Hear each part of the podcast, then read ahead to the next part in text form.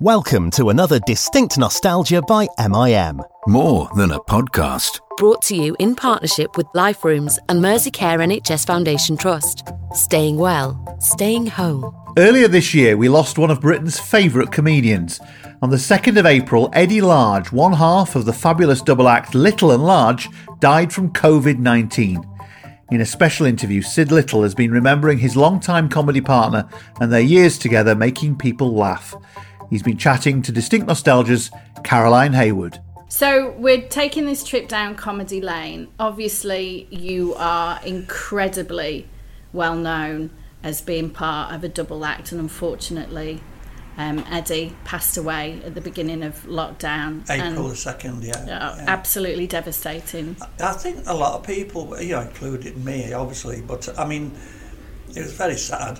He's been very ill for a while. He started having what's known as a heart failure and heart problems.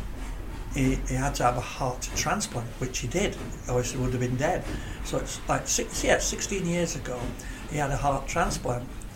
You know, and that's the full thing, like one in, one out, and wow. So he lasted another 16 years, but it was on tablets, and it really was a strain on him, you know. And that's why once he had the heart transplant, we couldn't work together again. It's sad because he did after dinner speaking when he felt like it, and I sort of started a career on the cruise ships. Funny enough, I did 9 years. That's when I met Mick Miller and all that, and Bernie Cliff, everyone.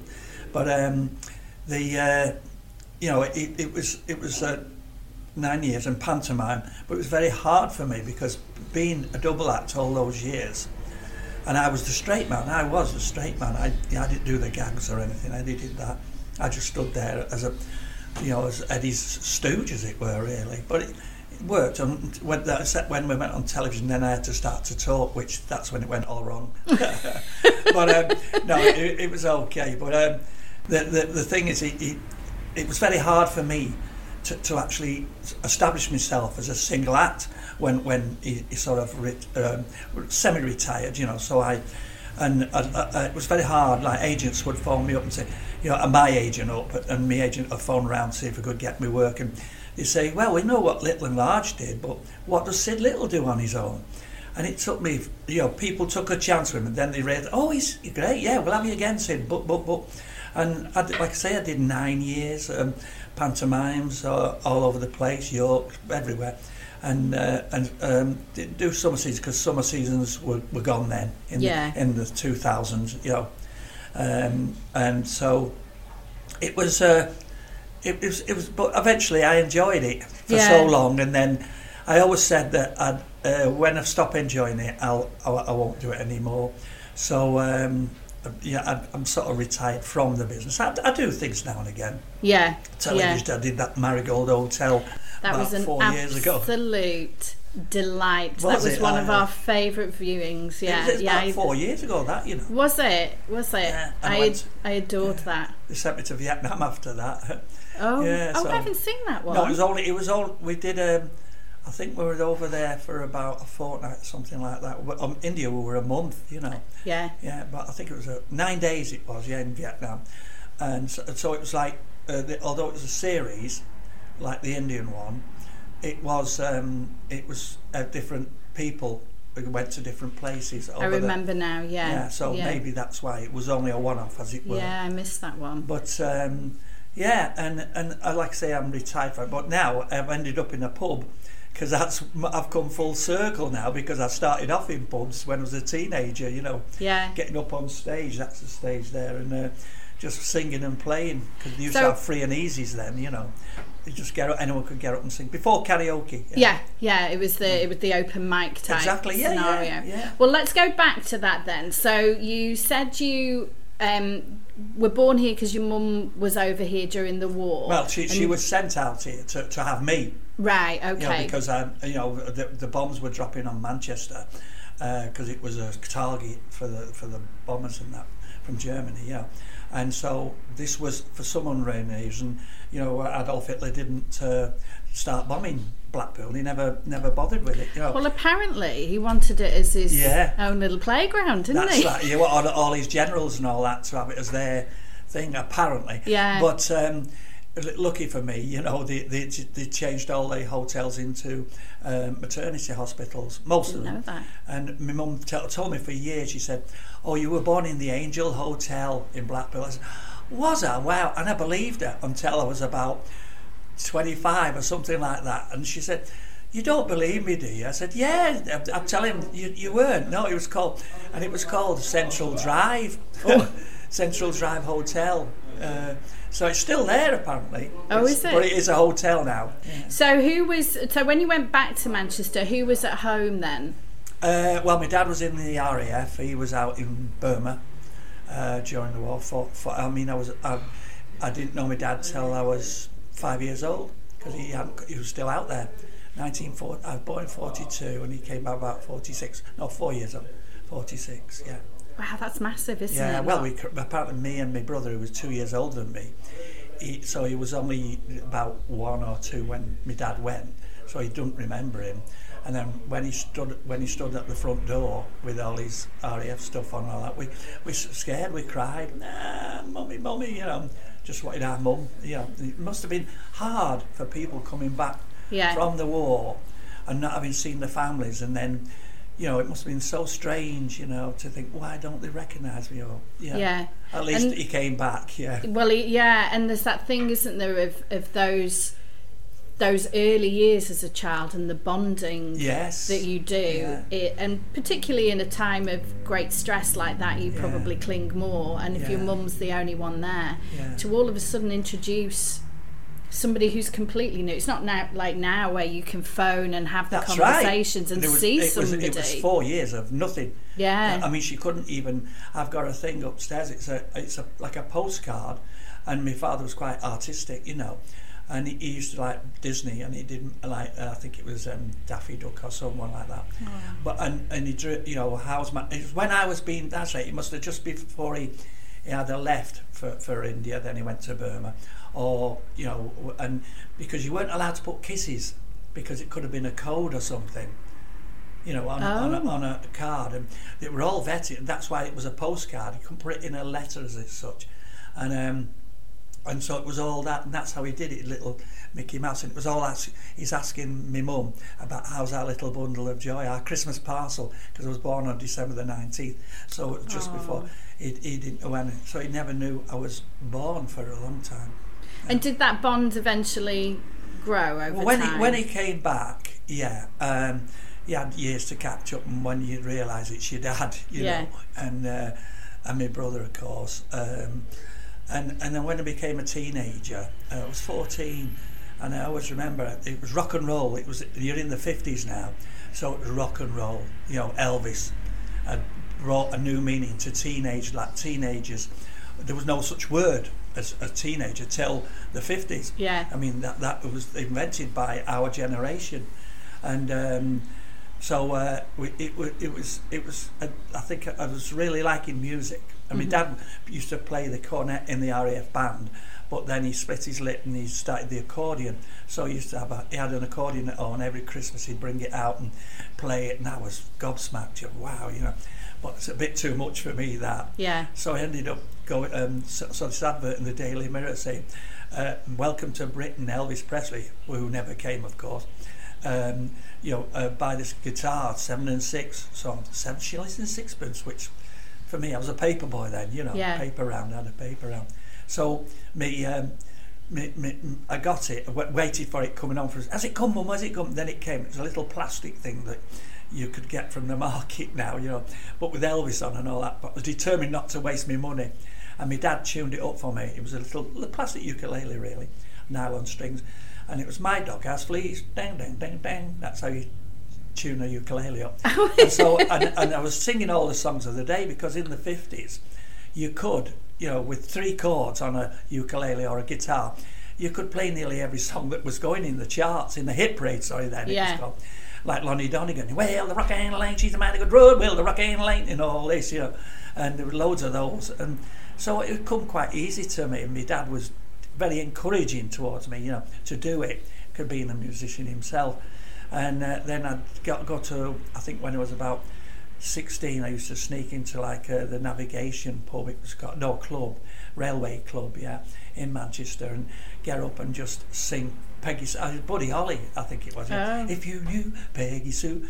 And it was when, it was just, by this time I got a better guitar, it was like, I got my first guitar with me Christmas savings from my paper round. I used to go round in those days, knock on the door, Merry Christmas, and they give you £0.50 or something like that. And I had, it was 8 guineas, I think it cost me. And I got to play that. It was harder because it's metal strings, and there was six strings instead of 4, you know. And I eventually got it, and like I say, I went to this. So you weren't having lessons, you were self-taught? No, self-taught. Well, my dad, yeah, like I say, he showed me to get me going, yeah, and then I just took it off then. Because most of the guitarists and that were born in my era that did better things on the guitar than I ever did, like Eric Clapton and all that, they couldn't read music or anything. They were all self-taught. Just purely by ear, yeah, and yeah, copying what you... yeah. Were you listening to these...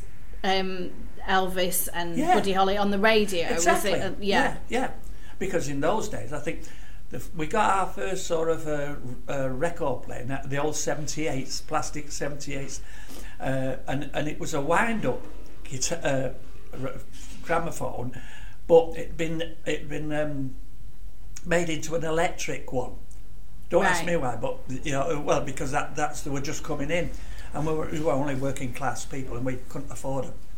A proper one in the 50s, and I think the first record we ever got was I think it was Singing the Blues by Guy Mitchell and Hound Dog by Elvis, you know, great, absolutely brilliant, and that was it. I was hooked, so yeah. I went to be a pop star, but I was just enjoying getting up and entertaining, but with me sort of wearing glasses, you know, the National Health glasses, and I didn't have a proper suit, you know, and I had a failed crew cut. My crew cut would not stick up, because in the 50s it was either a crew cut or a Tony Curtis and a DA, which was a, I won't say it was, yeah, that's what they called it. And everything failed where I was concerned as a teenager. And people used to laugh, you see, but and so I started singing songs like... what was it, Tommy Steele, and Once Upon a Time There Was a Little White Bull, and you know, and I loved seeing people's face, and you know, eventually Speedy Gonzales, you know, you know, la la la la, and all that. And then, so, you said you got up in the pub, yeah, at 16. Yeah. Had anybody said to you what is it that makes you think I can do that? I'll get up. And were you doing it at home, and people were, yeah, telling you? Yeah. Yeah. Oh well, no one told. It's just that I think it was just a progression. I learnt them. I remember the best house room in the house was the toilet, because it used to echo. You know? Yeah, it's good. You sound amazing, yeah, in the bathroom. I remember sitting on the toilet once going, nothing to Michael Holliday's, I've nothing to do and nowhere to go and no one to listen to my Taylor Wolf. And, you know, and it went from there, like I say, then the pubs, and then my mum and dad, bless them, they went to the Brooklyn Trades and Labour Club, and my dad went to the Sailor Hotel. So, you know, Christmas especially, I'd go in. You know, and this one time in the Sailor Hotel, the Christmas, I'd go in with my mates. I was about 17 now, and if you're with your parents, they used to let you in the pub, because they only open until about 10:30, and so we in the vaults as well. There was different rooms in pubs, the vaults, and which is where all the fellas go, the snug, you know, in Coronation Street, all the Anina Sharples, yeah, and then the concert room. So I'm in the vaults with my dad, and he had his accordion, and we split the vaults up, like all the old men, like I say from the army, were over that side, and me and the teenagers that were in there were a bit older than me, but they were all there. They'd be on my side because they knew the songs I knew, and we'd have like a competition. My dad would do like, he was into the ink spots, you know, why do you whisper green grass? You know, and then I'd start, oh well, the Rocking Lane, she's the man who could run, you know, and all my mates, you know, and it was brilliant, and the rest of the pub got to know, and they said, hey, we want to hear it. So of me, I went round with my guitar. You know, my dad didn't, he stayed in, but I went round to the other, and unbeknown to me, my brother, you know, who was older than me, and my best mate, Fred Clare, they were walking behind me, and I'm singing at all at like the Snog and the concert room and everything, really having a great time. And when I got back to the vaults with him, they had 2 pint pots full of half crowns and things. So, whoa, I thought, this is good. I think I like show business. so that's a lot of... From having to save up to get your guitar to be able to... In one night, I think I got it back. Yeah. And then I started doing, like I say, the Brooklyn Trades and Labour Club, the Timpley Trades and Labour Club on my own. And I had a little act together, you know, a couple of spots, and that was it. That's all you needed. And this fella offered me £3 for one night. Well, I was a painter and decorator, apprenticed painter and decorator, and I was just getting, you know... I think it was £2.10 for a 48-hour week, and I went on like the Brooklyn Trades and Labour Club and got £3 for one night. I thought, hey, this is good, but I was enjoying it. Yeah, you know, the money wasn't everything. It was just that was a bonus. You know, it was just that I really enjoyed performing, and as I say, I started doing comedy songs, and because that they went down better because I'm not a great singer, I'm not a great guitarist, but you know it. You know, people say you've got such a personality, so it came across, obviously. And then when I was 17, we used to go to this Sail the Carno, and that's more or less when Eddie Large first saw me. He saw me before, he told me, you know, before I saw him, he said, and what got him, we used to be in gangs in those days. There was the Moss Side Gang in Manchester, it was called. And then the Withinshaw Gang, which I was in. Nothing, you know, I never saw any, well, now and again, a little bit of violence, but, you know, teenagers... I can't imagine you, Syd, a little bit of violence. No, well, I wasn't, I ran. But the thing was, I always remember Eddie saying, these years later, he said, and he's asked, you know, when did you meet and all that, and he'd have the stock answers, you know, oh, we met by accident, you know, I ran him over on a zebra crossing, you know, things like that. And it was in this the Sail the Carno, like a dance hall, like I say, and he was in this gang, and he's looking over at the Withinshaw gang, and he saw me with, like I say, my National Health glasses on. I had like what used to call a D-mob suit, what they give the fellas when they came out of the army, and it didn't fit me. The pants were dead wide, you know, bell bottomed, and maybe I was the first one to have flares before flares were invented. But it was great, you know. And he said, I looked over and he saw, wow, my failed crew cut. He said, anyone who looks that hard, you know, anyone who looks like that must be hard. I thought, wow, I've got a reputation already. You didn't need to do any of the fighting. No. So you leave me alone, yeah. But then, you know, we got to know each other, the gang, because some of their mates knew our mates. And used to play football, because that was Eddie's love. He loved football. Manchester City, obviously, that's when he was from Glasgow originally. He came down from Glasgow when he was 8 with his family, and they lived on Main Road, which was where, you know, the City's ground was. Yeah. And that was his love. That started his love of City. And then I wasn't really into football, but I used to go to the park with him, and we'd save up on a Tuesday and that for holidays. And every 3 years on the trot, 17, 18, 19, we used to save up, and the last week in July and the first week in August, we'd get the train. We'd either go to Liverpool or Fleetwood, funny enough, and you get the train from Manchester, and it come right here, right outside this pub here now, because over there is the wire, and you'd get on the Isle of Man ferry, and you'd go to the Isle of Man for a fortnight, cause havoc, and then come back, you know, and then get on the train here and back home to Manchester. And that was for 3 years, and the gang was about 13 of us, you know, and we'd go over there, and that's when me and Eddie struck up this relationship. We went over in Isle of Man. It was called, the Marina, no, what was it called, the big room, the Winter Gardens, like a cabaret thing. They they have got somewhere called the Marine Hall. It is the Marine Hall, like we've got here, yeah. And on I think it was a Tuesday, Wednesday and Thursday they used to have talent competitions. The Tuesday was for the kids, teenagers on a Wednesday and adults on a Thursday. So it was raining, pouring down, and we went and we sat on the floor in the dance hall. It was packed because everyone was in. And our mates had put us in for it, me and Eddie, because by then, you know, I'd be playing guitar and he'd sing impression of Cliff Richard and all that. You know, high fives, you know, and all that. Myself a crying, talking, slim, and he'd do all that. I think I learnt my Cliff Richard impression from watching Eddie. Eddie, yeah. He was a blinking good impressionist, which a lot of people didn't realise he was, you know. You'd already done some stuff together, had you? Yeah, it'd come, like I say, the first time was Timpley Trades and Labour Club, and I'd done my first spot on my own. I was booked on my own, and he was with his then girlfriend, and he said, can I get up with you with a second spot? So I said, yeah, if you want, you know. So we got up and did the songs we knew, and the place was in uproar, you know, and everything.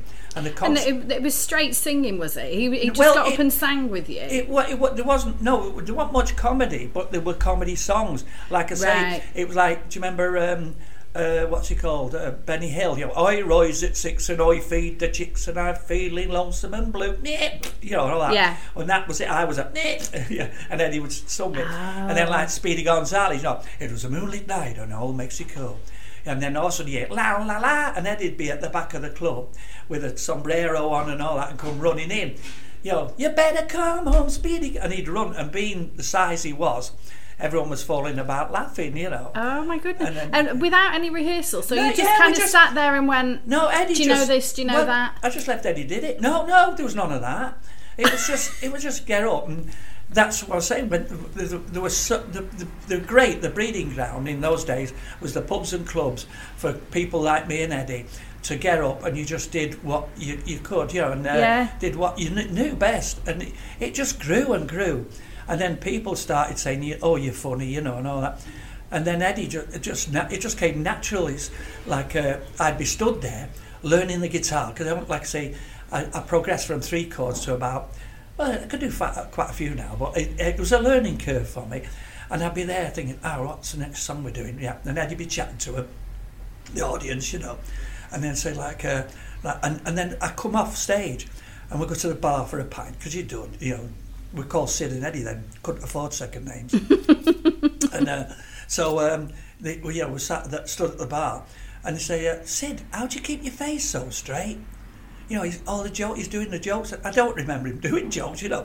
And I said, wow, you know, I never thought. And I thought, we've got something here. Yeah. So that's when we were creating ourselves. You know, everything was something different. We remembered, like if someone had told us, you know, when you do this, you know, do that and do this. Oh, good idea, yeah. We took a lot on board and, you know, and it was great. And then, because like I say, I'd be stood there and Eddie'd go like... it'd say, you know, look at him. If he turned sideways and stuck his tongue out, he'd look like a zip. If he had four more navels, he'd look like a flute. You know, you know. When he wears his blue suit, he looks like a refill for a biro. You know, and that's because I was thin. I was really skinny, and Eddie was on the stocky side, and so it took off, and that's when the comedy started coming in, and then obviously his impressions were great, and we started doing singing impressions, which. Really came us off, and it just grew from it. We got offered, like I say, when we did our first one, and we got offered. He said, "Syd, I want you back." It's a concert set, but as a double act, he said, "I'll give you £6." Well, I thought, wow, but me. Being me, I didn't realise 3 and 3 is 6, so I won't get it anymore anyway, because that's one thing all the years we've been together, bless him, it was right down the middle, 50-50, when we started earning money in the 70s and 80s, 50-50, none of us were different. Do you want a cup of tea? I'll have half a cup. And that caught on. Yeah, that became a kind of catchphrase, I think. It was the hilarious film of 1999. It wasn't anything to do with race or religion or creed or colour. It was as simple as an art student who thinks he's all free and easy creating a model of a vagina and showing it to his mum and thinking that that's going to be okay. East is East by Ayub Khan Din broke new ground by portraying a relationship between a British woman and her Asian husband, and their mixed-race family growing up in Salford in the early 1970s. A clash of cultures and generations ensues. Oh, frig off and wash your bastard curtains, you dirty cow. And I swear to God, that's one of the best lines I've ever had to say in my life. But the film had a serious side too, tackling both racism and domestic violence. I threw myself and put all my physical strength into trying to stop him, and I couldn't. In Helsinki, they were saying, I can't believe you made this film.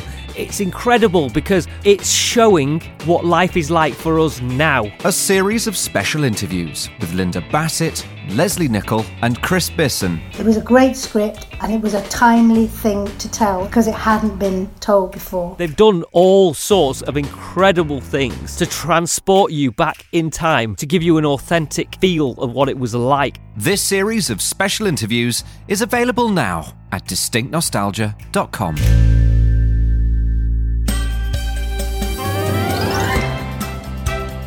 So as you're kind of building what you do and trying things out, who else was this all around Manchester mainly? Mainly Manchester, yeah. Because we didn't have a car. We used to get the bus, and I had a big Vox AC30 was called, what the Beatles used to have, big black thing and me. Is that an amp for the guitar? Right, valves, okay. Valves as well, they were heavy. And used to get the bus and stick it under, and then we used to do clubs like the Princess Club and the Domino Club, which are due in one night. So we'd have to get the bus from there to the other club and then do that and then go home. And I think it was, we turned professional in 1963. Right. And when the Beatles were just starting, and we started, they went a different way, but me and Eddie went the comedy way. And anyway, so it was 63 and Eddie bought a minivan. A minivan it was, and it was a smashing little van, and it saved us a lot. But I couldn't drive. I didn't drive for about 3 years, and it was only when Eddie said, "You're going to have to learn to drive." You know, he said, "'Cause I can't do all the drive because by then we're actually driving off. We're going to Sunderland and places like that, the Northeast, because there's a lot of working men's clubs up there, and we did them, and then we come here. We'd be going to Liverpool." You know, Manchester started moving out, and we had all the.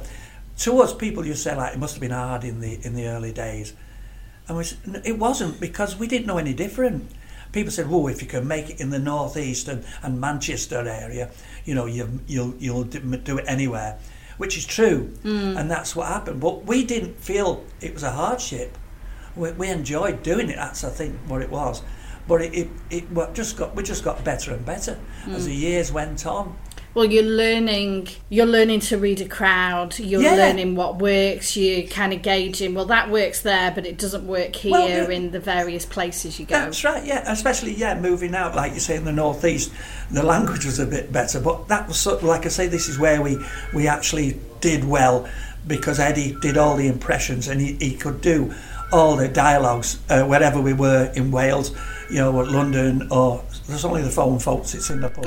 Must be a booking, I'll take it. So Eddie would go up into the Northeast, which is great. And they used to, I always remember, this was a little bit later, but in the 60s now, we're in the 60s, and long way to go, isn't it? Yeah. And we're in the 60s, and it was Alf Weeder saying Pet, I don't know if you remember, and it was all about Geordies, Northeast, and one was from Newcastle, one was from Sunderland, the other one was from Middlesbrough, and then there was a Birmingham, and Eddie did a brilliant impression of all four. You know, the Birmingham one he did, I forget his name, but there was, I think Jimmy Nail was from Newcastle, and the great thing, anyone can do, why you bugger, get your hand up and your leg, and all that, you can have a twang, but Eddie, phrases, and Eddie did the fantastic, we used to go up there and say, why Eddie, he said, you get the locals, you're so good, he said, because you do the different accents, because there's accents in the area,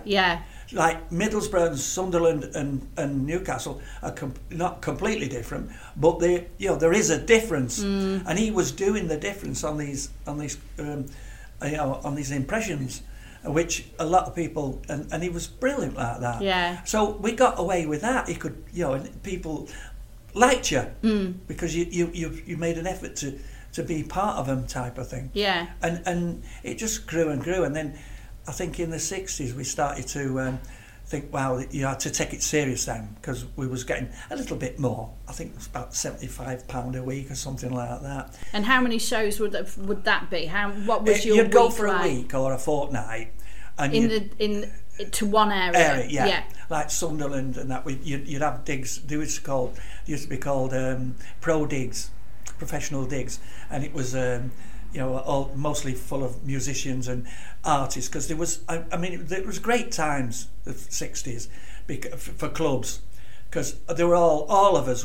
That's when all the ones in the 70s and 80s, the names you knew in the 70s and 80s, came through as Freddie Starr, Mike Yarwood, The Bachelors, all the ones, Les Dawson, Roy Walker.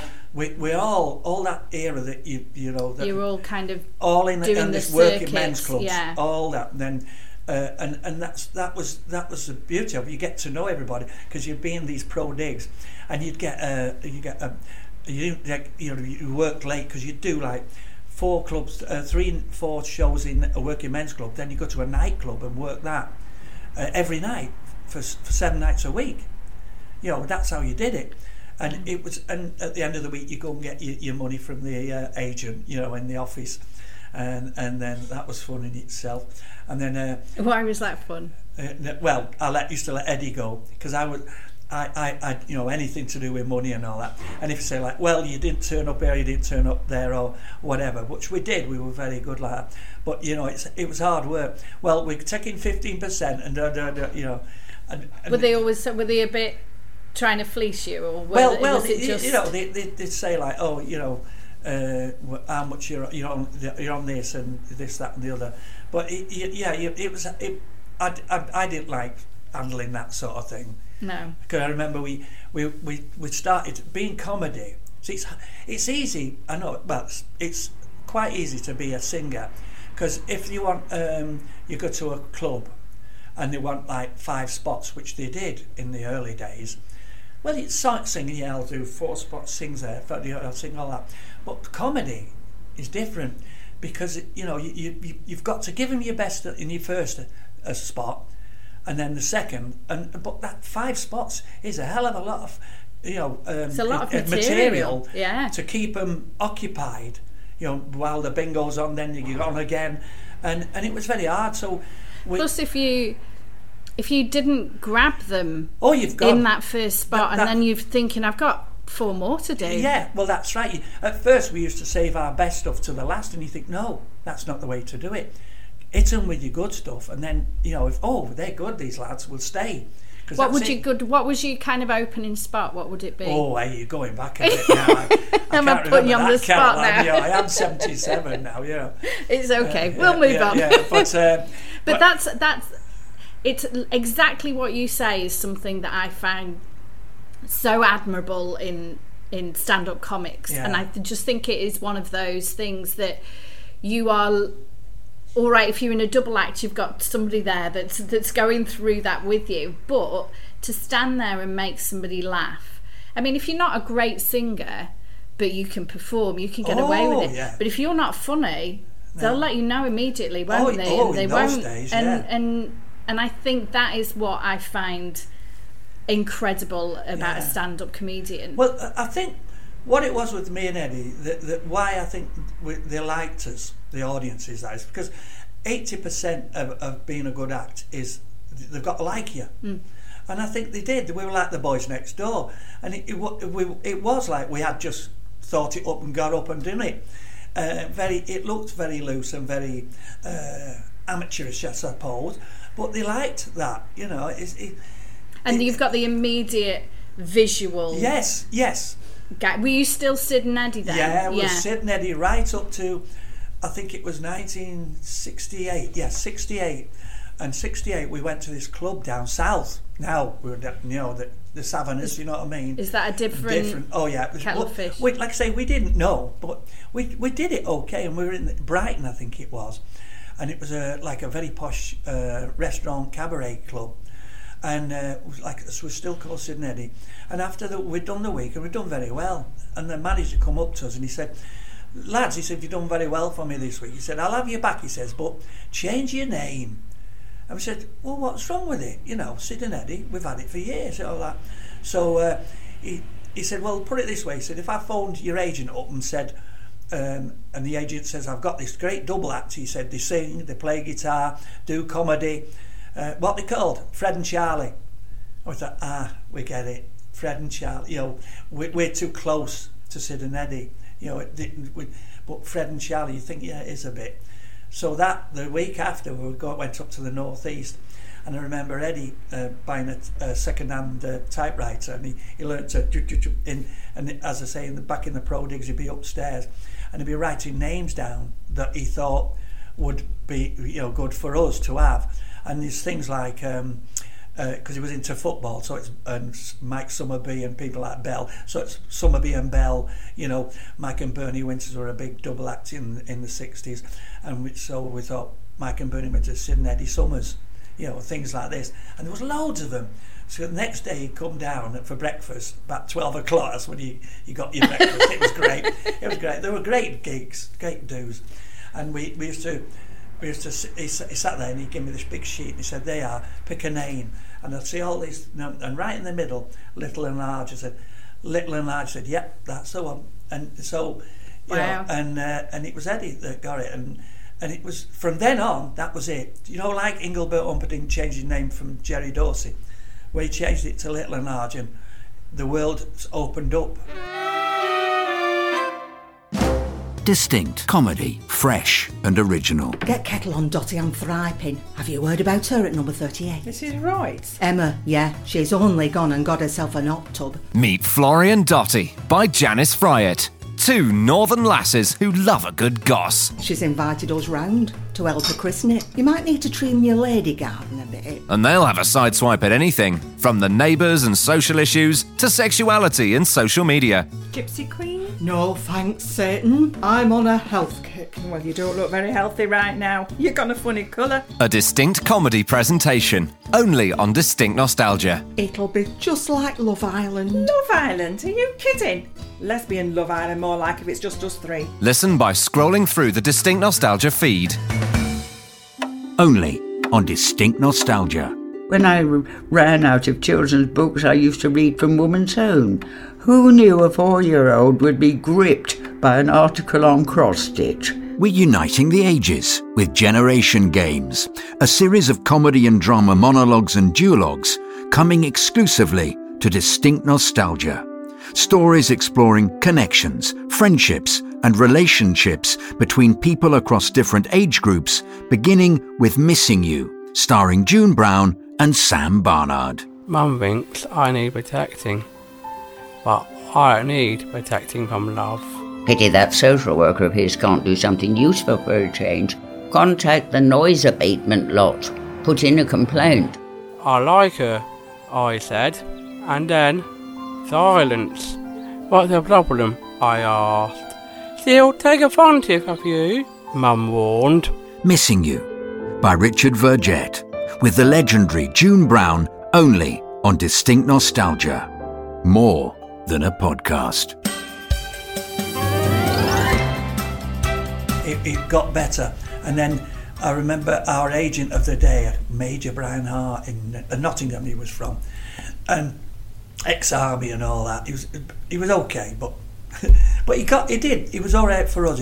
He pushed us, which we didn't want, some of the things, and he wanted us to do opportunity knocks, and we said we don't, you know, we thought we'd been going 8 years now from 63, right, you know, wherever it was, and we thought everyone knew us. We were happy just doing we were doing. So there wasn't that sense of getting higher and higher. No. We never, we were happy, because in those days, like I say, we wouldn't do the same club twice in a year, because there was that many of them all over the country, and it was fabulous, you know. It's like, the clubs replaced the theatres, because the theatres all died when television came out, and, you know, for vaudeville, for variety stuff. And that was it, we just kept going, and then he said, you've got to go, you know, to get you on television. And we thought, oh no, you know, and all this. And so he kept pushing. And there was the producer was called Royston Mayo. Hughie Green was a compere, as you know. and Royston May was the producer. And Brian Hart, our agent, kept pushing him all the time. Oh, these lads are great and all that. And so eventually, you know, we said, we don't want to go to the audition. We haven't got time and all this. So it was Royston, to get him off his head, he went with another two. It always had to be three people who were judges, like, you know. Mm. So he came, they were in Liverpool doing auditions, and we were at the Wookiee Hollow in Liverpool, the Wookiee. And so we went on stage, and he was in the audience with the other two from the Up Knocks team. And he came back in the dressing room after we did a storm, you know. Wow. He said, I remember you two about 8 years ago, he says. And Rubber Ball used to do this number called Rubber Ball. Bouncy, bouncy. And Eddie used to bounce about. Bouncy, bloody bouncy, you know. He said, I hated you, I didn't like you. He said, but wow, you've come on, you know. And so he said, you can't, the first show's already booked. Second show, we'll put you on the second or the third show. And we were booked, like I say, doing... So I think we went on the third show of Opportunity Knocks 1971, and much to our surprise, we won it. We're not, you know, friends. If you can't spell Little and Large, just put crap. I know what you mean. That was one of his gags. Yeah, yeah. Right. Oh no, not me. Right. Yeah, he delivered it better than that. Yeah, but it was you know, it wasn't instant neither. You know, it's like Freddie Starr went on it. He was, because he went on to do other things. But that was 1971, and it wasn't till we're still going on a bit. In fact, 72, we got offered what's called Crackerjack. Oh yeah. When it had been off television for a while, when Eamon Andrews used to do it and that, and it came back, and it was Michael Aspel was the link man, as it were. But you know, Elaine Page, she was one of the girl singers us, yeah. And that was it. And me and Eddie, Little and Large, and it nearly killed us. It was 13 weeks in sort of January, February time of 72, and we're getting the train to Euston to rehearse, then coming back to go on the clubs, Wakefield or wherever we were working. It was hard work, and it nearly killed us. But not only that, it nearly destroyed our. You know, what we were trying to achieve. We also, overnight, we became kids entertainers, which we didn't want. We didn't want to be, you know, we'd worked all that time in the hard man's, working men's clubs and pubs and everything. Just, you know, we didn't want it. You know. No. Man, you know, having said that, the Chuckle Brothers did okay. Yeah, they did, didn't they? And they went for it. We was used to bump into a lot of time before they became famous as well. But anyway, so... You know, that was it, and it took us about 18 months to get back to, because we got to the working men's club, Sheffield and places like that, and there'd be kids with the mothers would be feeding with the milk bottles, you know, and all that, and running round the club, and we didn't want that, you know. No, it's completely different. Yeah, audience, yeah, it was, and because we weren't a blue act or anything, but you know, we were quite adult. Like I say, it took 18 months, and then we eventually got our thing back. And but the good thing about it now, Royston Mayo, as I say, was the producer of Up Knocks, was coming to an end, the Up Knocks in 77, I think it was, and Royston used to have us on different things, you know, the All Winners show. I remember being on it with Les Dawson and things like that. It was any chance he could have us, he'd use us on the TV that he was doing, whatever. And then when it came off the air, Opportunity Knocks, it was a slot on a Monday night, and it was 6:45 till 7:30, 45 minutes. And then it was Coronation Street. And in those days, yeah, BBC One, BBC Two, ITV. And so, you know, we got offered to do a pilot show. And right. The pilot show is, if you, you know, if you're any good, they'll make you a series, and it's just to test you to see if you're any good. And Royston was the producer, which was great, you know.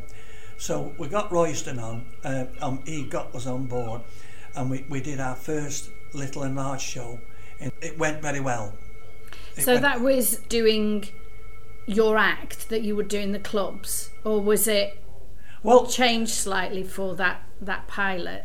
Because you came very sketchy, exactly, didn't it? And it was television. Yeah, it was completely different. Because that was the first thing you get told. You're on the clubs, you're all right because you've got all night to win the. But when you go on television, you've got 3 minutes.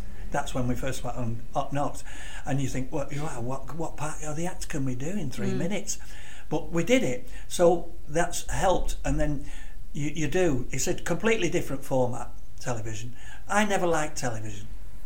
I was always nervous. I was always, I was uncomfortable. I love live shows, but I was just uncomfortable with it. And Eddie took to it like a duck to water. I mean, like I was hopeless at sketches, as reading. Yeah. I was a terrible. I have it in car on a tape, and listening to it.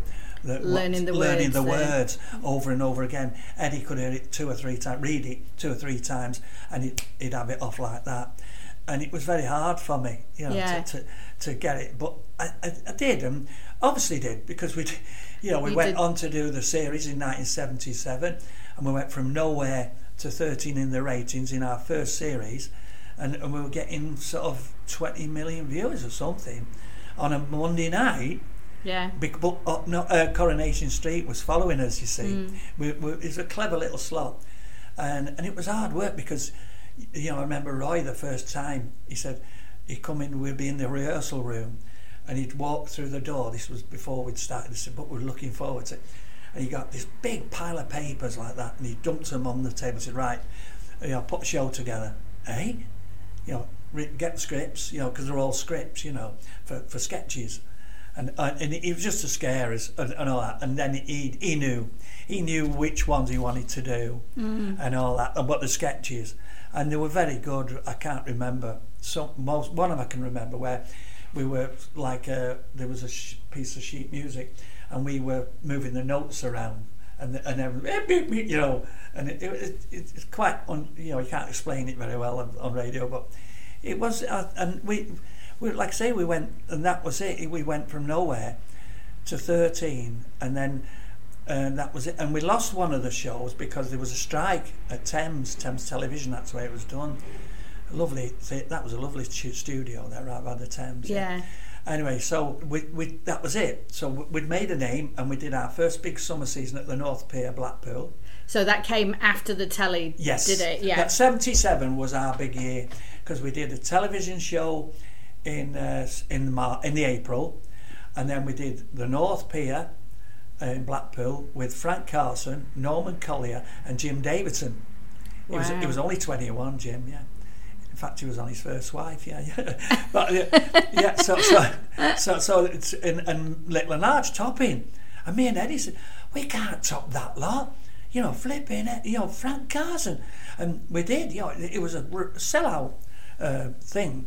I mean, the summer seasons in Blackpool were phenomenal, wasn't they? Because you had every single pier, you had the Winter Gardens, the Grand Theatre, and they would all be two shows a day. Two shows a night, yeah. 6 o'clock and 8 o'clock, or round about that time, yeah. And if you were playing somewhere like the Winter Gardens or the North Pier, they're like 2,000. It's 1,000 on the North Pier, because I always remember...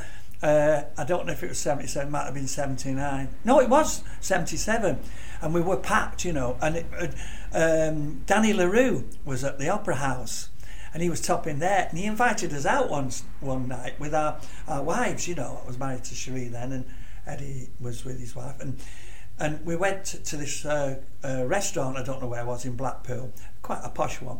And he said, right, girls, I want you with me. So that our wives sat at the side of him, and he started chatting, and we're saying like, and people saying, what, they're coming over, and Danny, like, great lads, you're sold out, aren't you? Fantastic, every night, every performance, wow, brilliant. And Danny says, boys, he said, when you're full, I might only be half full, but I've still got more people in than you, which he did, because it was like a 2,000 or 3,000 seater. Yeah. So he always had it. Even when I'm half full, I've got more people in than you. And he never that you get big-headed. Yeah. But that's massive, isn't it? 2 shows a night. Yeah. 1,000 people. Yeah. Per show. Yeah. 1,100 actually. 1,100. Yeah. Walking down the pier. Oh, walking down Blackpool Pier. Right, in October. Yeah. Yeah, because it's a long season as well because of the illuminations. Yeah, it's not just the 18, summer holidays. 19 weeks, yeah. Oh, yeah, that's the beauty of Blackpool was the lights, yeah. Yeah. Because I think the last summer season we ever did in Blackpool, me and Eddie together, was 1993. And it was at the Opera House. Joe Longthorne. I think I saw that. You might have done. I think I did. Who else? Richard De Vere, who used to be the magician at the Pleasure Beach for years, and a few others I can't remember. Oh, Norman Collier, and I can't remember. I don't think Frank was with us. No, he wasn't. And it was 2 shows a night, and this is the Opera House now. Now you're talking 2000 now. 2 shows a night for 6 nights a week. And it was packed again because Joe was a good pull. He pulled so Little and Large and Joe Longthorne, and it was fantastic. And that's when Royston Mayo again. See, he was doing at that time, 93, a program called "This Is Your Life," and we didn't know. Our wives, you know, my wife Sheree, sort of was. It was all secret because if you got to know that you were on it. They cancelled it. They cancelled it, didn't they? But we never knew from... And I think it was first muted in the April of that year, and it comes out in September. You're nabbed in September. And so to keep it a secret... That's like a long time to keep a secret. And my little lad, who's now 30-odd, whatever, he was only 5, if that, I can't remember. But he's only young, and she had... Because these strange men are coming to our house while I'm performing, you know... And so she knew it was safe to come and talk about, like we're talking now, what Syd and Eddie did in the past. And Mummy, who's that? You know, keep it a secret, but don't tell Daddy. And he did. I mean, for a little kid to keep something like that, and it was great. And anyway, so that particular night, I've seen it. You know, when we didn't know, and we used to finish the first half with a song called "Singing in the Rain." Tommy Steele had it for a show he used to went round Britain with, and it was a proper. The rain came down, and we you know we're in these suits, and we got drenched. 2 shows and we had 2 suits. I definitely saw this show. I remember it. And it was singing dooby doob doob and all that, and oh, it was quite funny, and it must have been. It was great, and with the curtains closed, and they lifted up again. And we're taking a bow, and the audience is going wild, you know. And we thought, wow, we've never had this, good reaction, but this is like OTT, you know. And it flipped more, and it wouldn't stop, you know, more. And unbeknown to us, Michael Aspel, he's walking from behind with one of the girls under an umbrella, one of the dancers, you know, were dressed in bikinis and things, but anyway, they were walking, and they walked right to the front. And I looked down, and there's this fella with wellies on, and I looked up, and he said, it's Little and Large, this is your life, you know, and wow, you know. But the sad bit was, he said, right, I said, wow, this is your life, and they're going mad, the audience. He said, right, we're going to whisk you away to a warm studio in Manchester, Granada, it was done there, Manchester, and all the audience went, ah, because they was hoping it happened there and then. Yeah. But it didn't, and we did it about 1:30 in the morning. Yeah, because you had to do your second show and everything. Yeah, to do and all the art stars and people that had, you know, said they'll come on the show, we're all waiting in the studio. So we had to quick shower. They had clothes and everything waiting for us. We went in the dressing room. Sheree was asked, what does Syd like to drink? And, you know, and Eddie, and I had a bottle of red wine there waiting for me. Oh, great, you know. Nice. And that was the last summer season that we did. And then after that, that's when the demise of the summer seasons in Blackpool, well, everywhere, because the acts that were coming through then could go to the O2 Arena and fill it in one night, and they could make as much money in one night that we made in a season.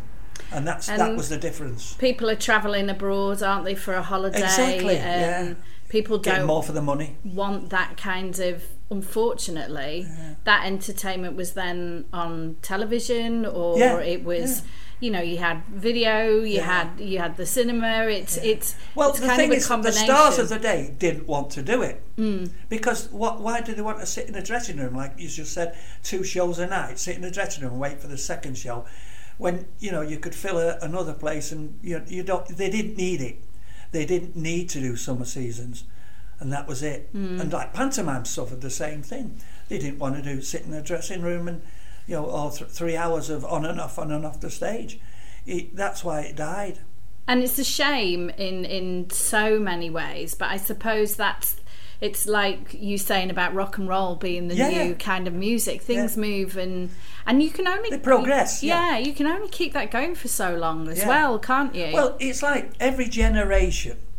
I remember, like you've just said about rock and roll, when that first came out, my dad and his generation, this is rubbish, this, you know, blinking, you know, or what, the big bands were wiped out of the day, and it was really of the day. Then when like the 80s and the 90s started coming in, and the music, me and Eddie hated the music because there was nothing to get, you know, it was all this electric and all that, you know, and it was nothing you could.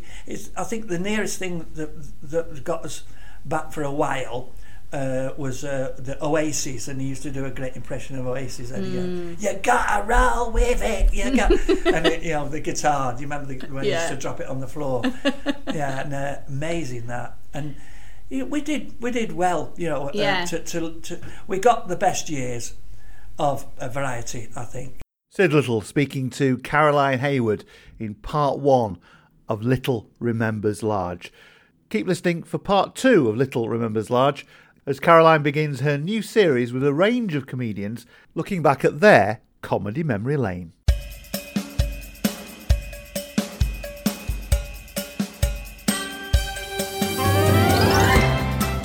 Distinct Nostalgia is produced by MIM, and there are loads more excellent shows to listen to on our website.